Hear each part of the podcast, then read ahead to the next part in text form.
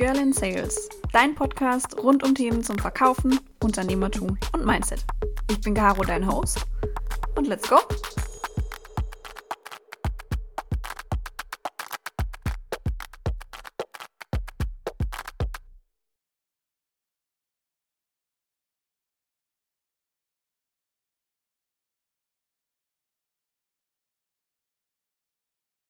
Hallo meine Lieben, es freut mich sehr, dass ihr zu einer neuen Folge Girl in Sales eingeschaltet habt. Nein, ich habe die Podcast-Folge nicht falsch geschnitten. Das war absolut Absicht, dass ihr die ersten 10 Sekunden nichts gehört habt, weil heute geht es mit einer meiner, ja doch, bestes Test, Test, Test, das sind Laberbacken von LinkedIn über das Thema Stille aushalten im Sales. Und zwar habe ich heute den lieben Beng von Joko bei mir. Hi! Hallöchen, ich freue mich. Ich freue mich wie ein Schnitzel, dass du da bist. Ähm, vielleicht ganz kurz, bevor wir loslegen mit dem Schnabelhalten, mhm. äh, darfst du trotzdem noch mal ganz kurz was zu dir erzählen. Deine Karriere in sieben Sätzen, wer bist du? Ich hoffe, ich brauche keine sieben Sätze. Also ich mache schon sechs Jahre Software-Sales ungefähr. Das heißt, kurz, lang, je nachdem, wie wir es sehen, äh, sehen will, haben wir immer Dinge ausgesucht, die eher Startupig sind, weil ich das sehr gerne mag. Ähm, und habe da aber auch geguckt, dass ich irgendwie vom Mentoring her ehemaliger Salesforce-Manager oder solche Themen habe, dass ich auch was lerne. Bin jetzt am Ende glücklicherweise bei Yokai gestrandet, die einen ganz guten Kurs haben, äh, gerade europaweit gut gestartet sind, zwei äh, Jahre alt und dafür das Deutschlandgeschäft leiten. Plus minus sieben Sätze.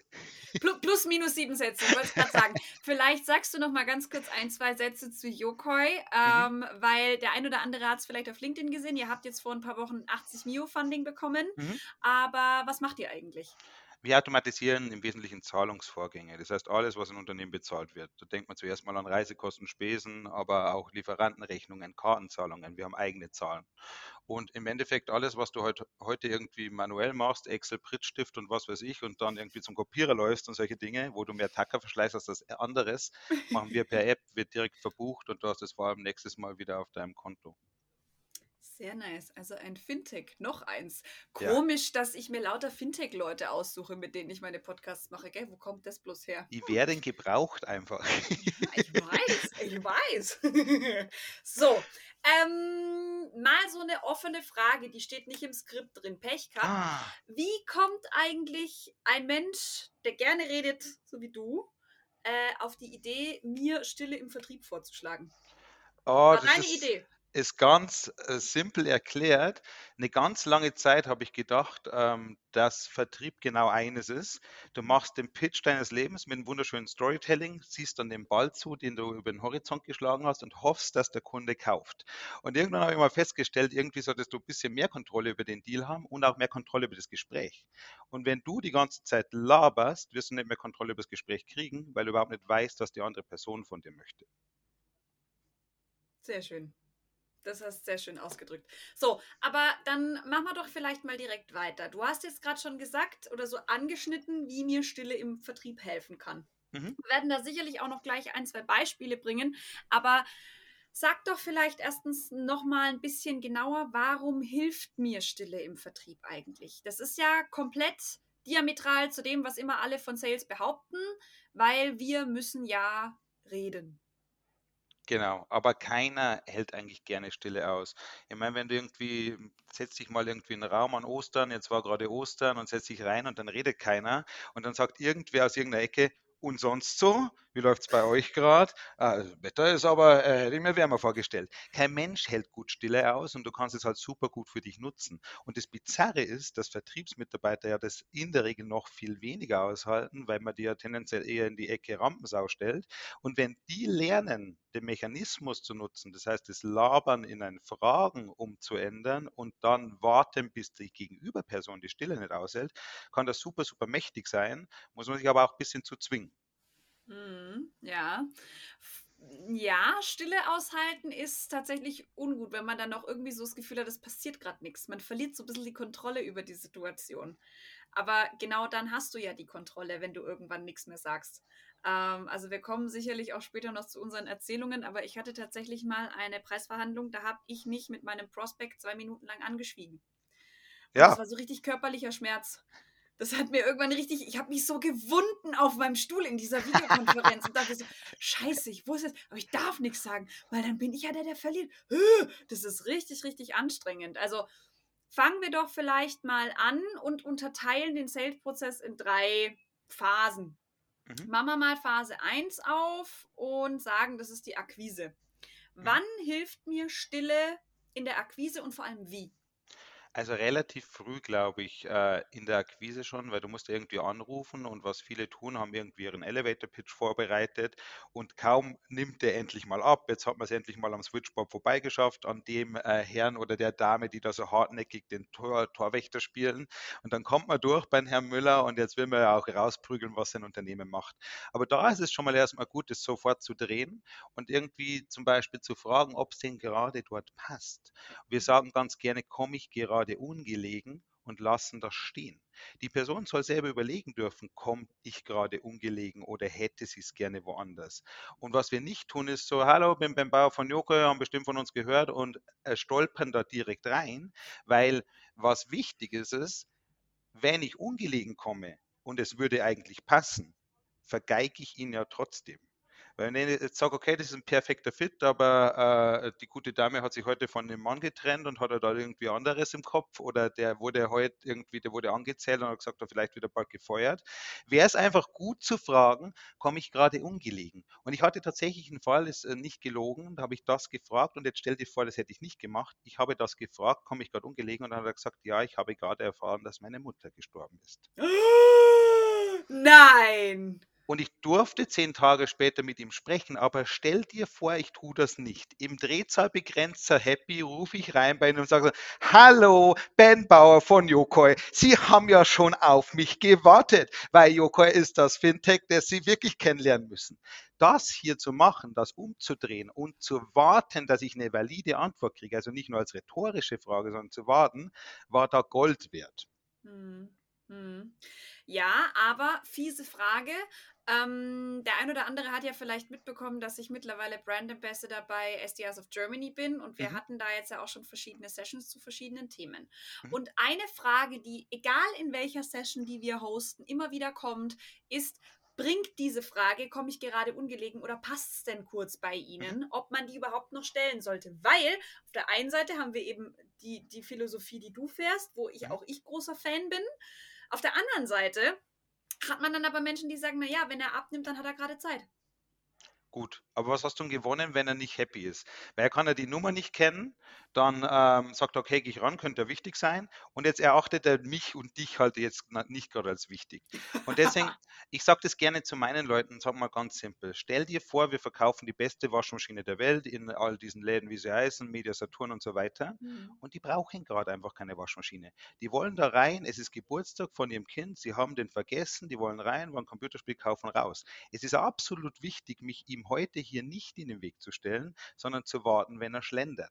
Und mhm. deswegen ist für mich die Frage schon wichtig, weil was passiert, wenn er zu mir sagt, ist noch sogar noch besser, wenn er sagt, ja, sie kommt gerade ungelegen, weil dann kommt hier ein awkward Schweigen, dann sind wir wieder im Stille Haushalt, so, ja, ist jetzt, wann passt sie ihm denn besser? Und dann habe ich einen Boom, wann passt sie ihm besser? Er kann mir das sagen, wann passt sie ihm genau? Darf ich einen Termin als Reminder einstellen? Und dann habe ich einen echten Termin, den der als Reminder da drin hat und nächste Woche weiß er nicht mehr, wenn das irgendwie heißt Jokoi und Schmidt GmbH, ob es ein echter Termin war oder nur unser Reminder. Und dann haben wir Zeit, wir zwei. Und dann kann, oft kommt auch dann sowas wie, ich schaffe es heute leider nicht, habe mich noch nie gehört. Und sagt, er schafft es heute leider nicht, geht es da und da. Und das ist eben gut und deswegen fragen wir es sehr gerne und wir fragen nicht, passt es gerade, weil wir wollen, dass der Gegenüber mit einem Nein starten darf, ist aber eine andere Philosophie, damit er mehr mhm. Kontrolle gewinnt über das Gespräch. Und wir mhm. wollen, wenn wir sagen, komme ich gerade ungelegen, ist sein Nein unsere positive Antwort zum Weitermachen. Ja. Wenn wir sagen, passt gerade, ist sein Nein die negative Negativ. Antwort.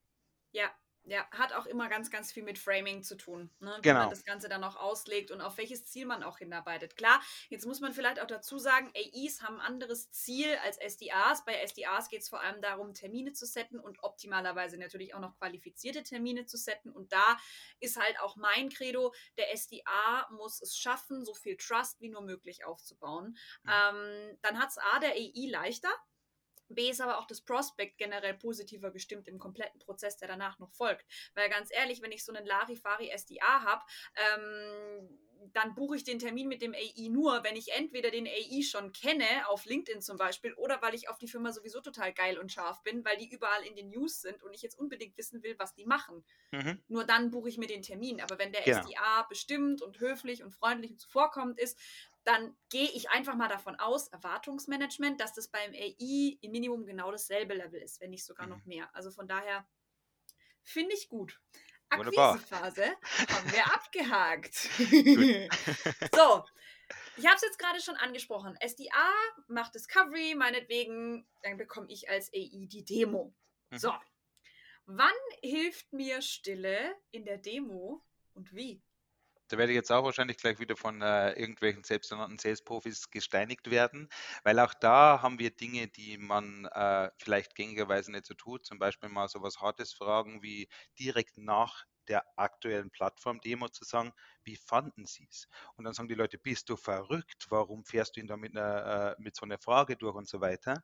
Aber spannend ist, wenn mehrere drin sitzen, großes Buying Center, wird irgendwer die Stille nicht aushalten, dann rappeln sie ineinander, fangen an zu diskutieren und du kannst sehr viel mehr rausfinden über den Deal. Was du auch oft dann feststellst, ist, wenn ich das tue, dass dann ist einer skeptisch und dann merkst du schon, drei, vier hauen auf den so ein bisschen ein.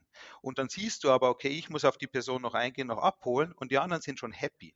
Und das mache ich ganz easy nach der Demo, sage ich immer, ich sage die auch an, sag, und jetzt kommt eine typische Vertrieblerfrage, wie fanden Sie es? Und dann bin ich leise, bis es da rappelt. Ja, ja. Mache ich auch, mache ich tatsächlich mittlerweile auch sehr gerne, weil ich meistens auch Termine habe mit im Minimum zwei Personen. Das mhm. heißt, ähm, auch gerade wenn du dann Buying Center aus verschiedenen Ländern drin hast, dann wird es richtig spannend, weil du genau. siehst dann auch nochmal so diese ländertypischen so Verhaltensmuster und so, Business-Knick und den ganzen Dreck, was ich auch sehr geil finde. Ähm, ihr wisst ja alle, was EchoBot macht, du weißt es auch. Wenn ich dann mal so eine richtig Porno-Query gebaut habe und mhm. ich den Leuten exakt das zeigen kann, was sie wollen, lasse ich das Tool für sich selber sprechen und ich halte einfach mal den Mund. Ja, das ist auch dann wirklich. Scroll ich so ein bisschen und dann sieht man schon, wie sie dann anfangen rumzurutschen und so näher an die Webcam ran und dann schauen sie mal. Und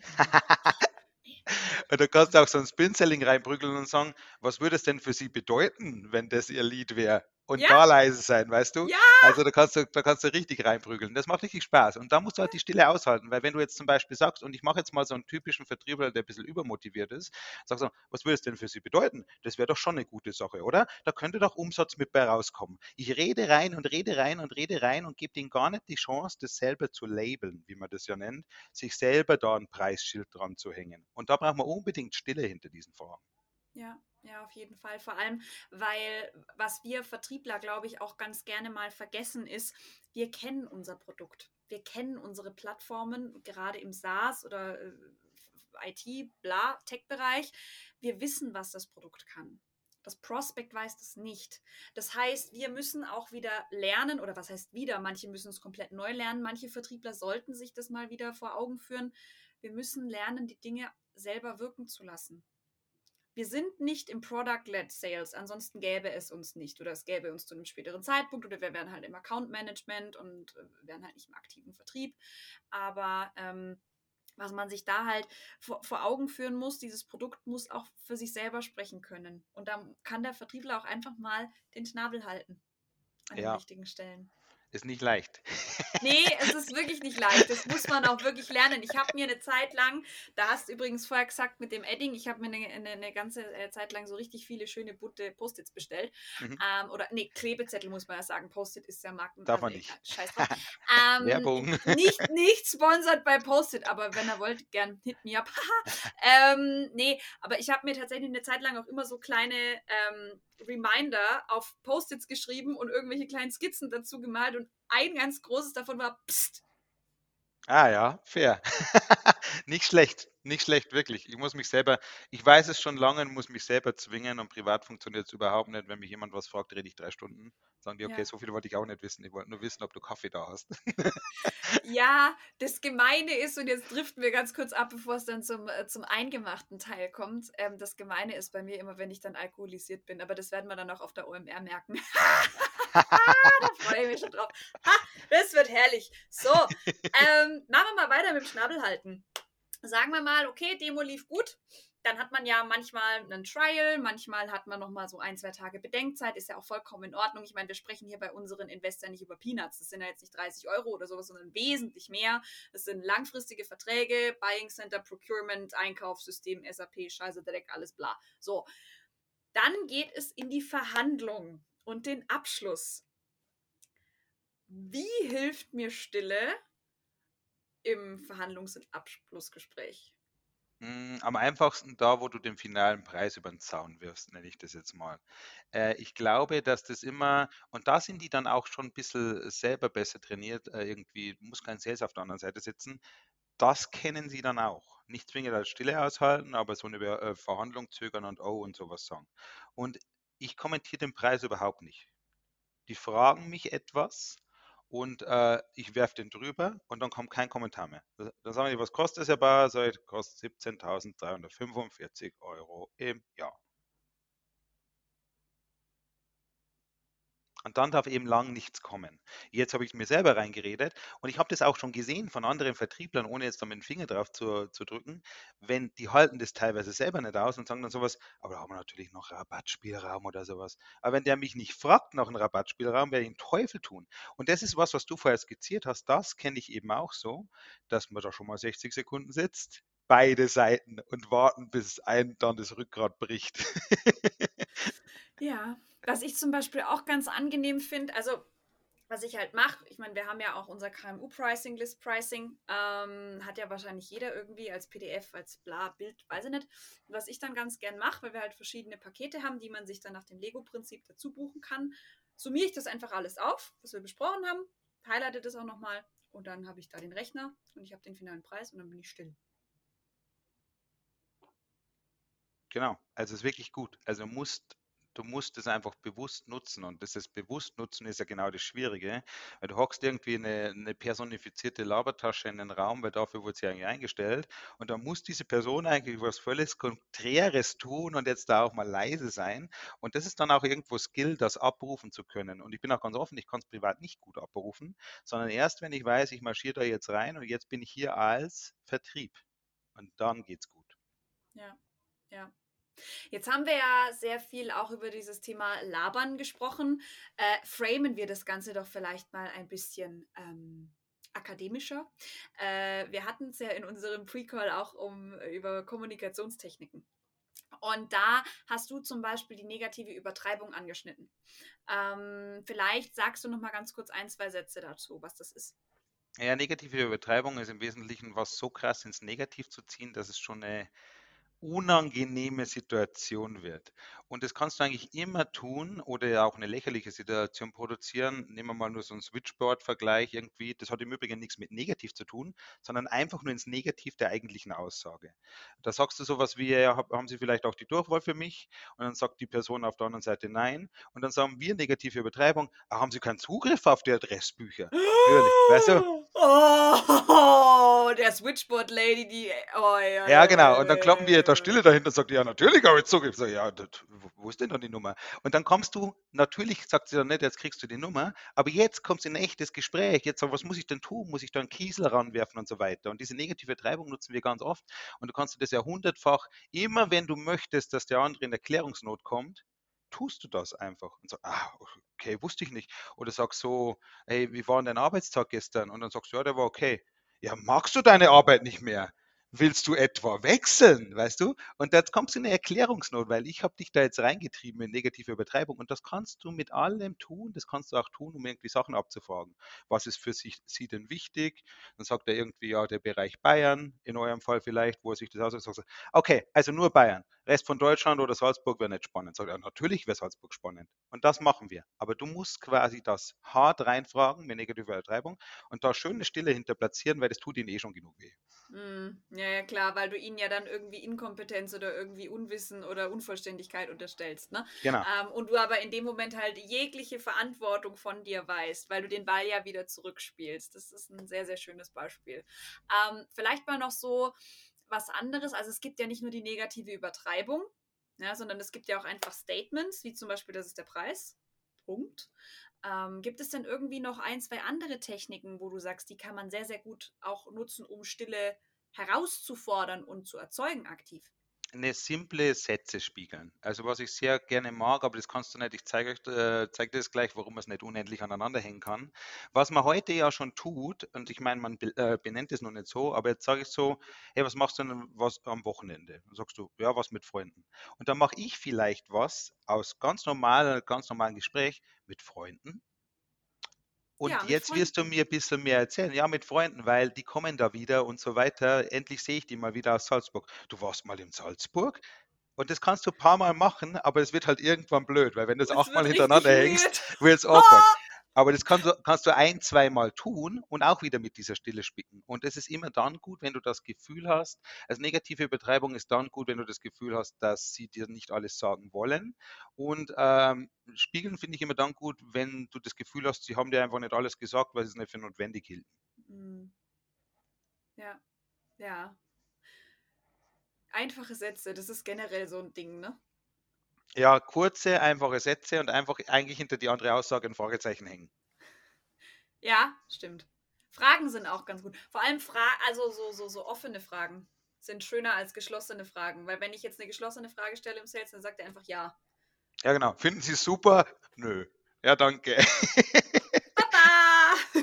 Wobei, das kannst du wieder kontern und das habe ich gelernt, äh, auch von, von Herrigen Chef von mir. Wenn der eine geschlossene bringt, das hat er immer perfekt gemacht, dann sagst du, oh. Und dann lässt du das stehen mit einer schönen Stille und dann sagst du, ah ja, so schlimm finde ich es auch nicht und so weiter. Und dieses Oh, finde ich eigentlich ist ein Knaller. Nee, mit dem Preis sind wir nicht zufrieden. Oh. Oh. Und dann hockst du da eine Weile und dann sagst, ja, okay, so schlimm war es jetzt auch nicht der Preis. Also es, es gibt schon Möglichkeiten, aber du, man hört es eben schon, diese Dinge funktionieren nicht ohne die Stille. Weil du kannst das alles tun, aber wenn du dir selber wieder reinlaberst, hast du keine Chance. Hm. Ja, gut, man muss dann eben, aber das ist alles Konditionierung und Training. Ne? Das kommt alles irgendwann mit der Zeit. Klar, man sollte es jetzt nicht übertreiben und dann irgendwann so fünf Minuten Stille aushalten können im Termin, wenn dann die ersten anfangen, sich auszuwählen und sich einen Kaffee zu holen oder aufs Klo zu gehen oder eine rauchen oder so. Aber ähm, man, man kann das trainieren. Das tut wirklich weh am Anfang. Ja. Manchmal. Es tut richtig weh. Aber man lernt es, glaubt mir. Der erste Cold Call hat euch auch wehgetan. Ich habe es heute auf LinkedIn wieder mit jemandem darüber gehabt. Mein erster Cold Call war eine Katastrophe. Ich habe einen Herzkasper bekommen, Schirka. Ist normal. Ich habe mir da, äh, was ich heute jedem nicht empfehle, ist, ich habe mir da ein schönes Skript geschrieben. Hallo, ich bin Benedikt Bauer, weil ich heiße eigentlich nicht Ben, sondern Benedikt. Aber da, da verhaspelst du dich ja schon am Anfang. Hallo, Benedikt Bauer von der Firma so und so und ich habe mir gedacht und habe dann immer dieses Ding runtergeprügelt auf der eigenen Word, die ich mir ausgedruckt habe. Und das ist nicht schön. Deswegen dürfen sie sich heute maximal noch Stichpunkte schreiben, unsere Leute. Das finde ich gut. Stichpunkte generell. Ja, aber ich meine, irgendwann kennt man es dann ja auch auswendig. Und ich Ja. meine, so ein, so, ein, so ein Pitchbook oder sowas, das, das nutzt du die ersten zwei Wochen maximal und ab dann weißt du, welche Formulierungen funktionieren und wo du Stille einsetzen kannst und wo du dann vielleicht doch nochmal reinfragen solltest, weil auch da du merkst irgendwann, braucht er jetzt noch eine Info? Hat er die Frage vielleicht einfach nicht gerallt? Ist er gerade abgelenkt? Das merkst du mit der Zeit. Aber auch Mhm. das braucht halt einfach Übung. Jetzt haben wir ja beide auch schon so ein bisschen von unseren Erfahrungen erzählt. Mhm. Und seit ein paar Folgen mache ich das ja sehr gerne, dass ich mit den Leuten über ihre Fuck-Ups spreche. ähm, was war denn so dein krassestes Fuck-Up beim Schnabelhalten? Ich glaube, ein Sales Fuck-up ist immer schwierig zu erkennen bei sowas, weil du ja reingeredet hast. Aber ich, weiß, ich kann dir einen aus der Schule geben, der sehr deutlich macht, dass ich eigentlich nicht der stille Aushalter bin. Oh, gerne. Zwar wurde ich damals ermahnt von äh, unserer Religionslehrerin für irgendwas und die hat wohl in den, also ich habe, glaube ich, was Schlimmes getan, weiß ich nicht mehr, letzte Reihe irgendwie rumgealbert und dann hat sie halt in irgendeinem Pädagogikseminar irgendwie äh, gelernt, sie muss den Schüler schon nochmal fragen, warum hat er denn das getan. Dann hat sie zu mir gesagt, hey, warum hast du denn das getan? Und ich habe die erste Antwort gewählt, die es mir durch den Kopf geschossen hat. Und ich habe gesagt, liebe Frau so und so, ich passe meine äh, Aktivitäten immer dem Unterhaltungswert des Unterrichts an. Hast du nicht gesagt? und den hätte ich mir schon gespart, lieber, weil die hat mich direkt zum Direktor geschickt. Hast du nicht gesagt? Zitat Ende. So habe ich es gesagt. War wild. Ach du Scheiße. Ach du Scheiße, okay. Not bad. I like. Nee, also sowas hatte ich tatsächlich nie. Ich war immer voll der, ich war immer voll der Streber in der Schule. Ähm, ich war so der personifizierte Hate-Charakter aus jeder Nickelodeon-Serie zwischen 2000 und 2020. Kein Scheiß. Aber wirklich ganz schlimm. Immer alle Bücher im Rucksack quasi. Ja, alle Bücher im Rucksack und übergewichtig, Pickel, Zahnspange, rote Haare, Brille, so unsportlich. Ja, ja. Läuft. Ein paar Freunde. Es war super. War richtig super. Hat mich, hat mich gezeichnet fürs Leben. Deswegen bin ich auch so ein Sadist und im Sales, siehst du mal. Nein, aber ähm, ich hatte das, glaube ich, einmal. Also, was man vielleicht zu mir wissen muss, wenn ich Cold Calling mache, dann laufe ich gerne rum, weil wir haben schnurlose Headsets. Und ähm, ich, ich laufe dann immer so durchs Office.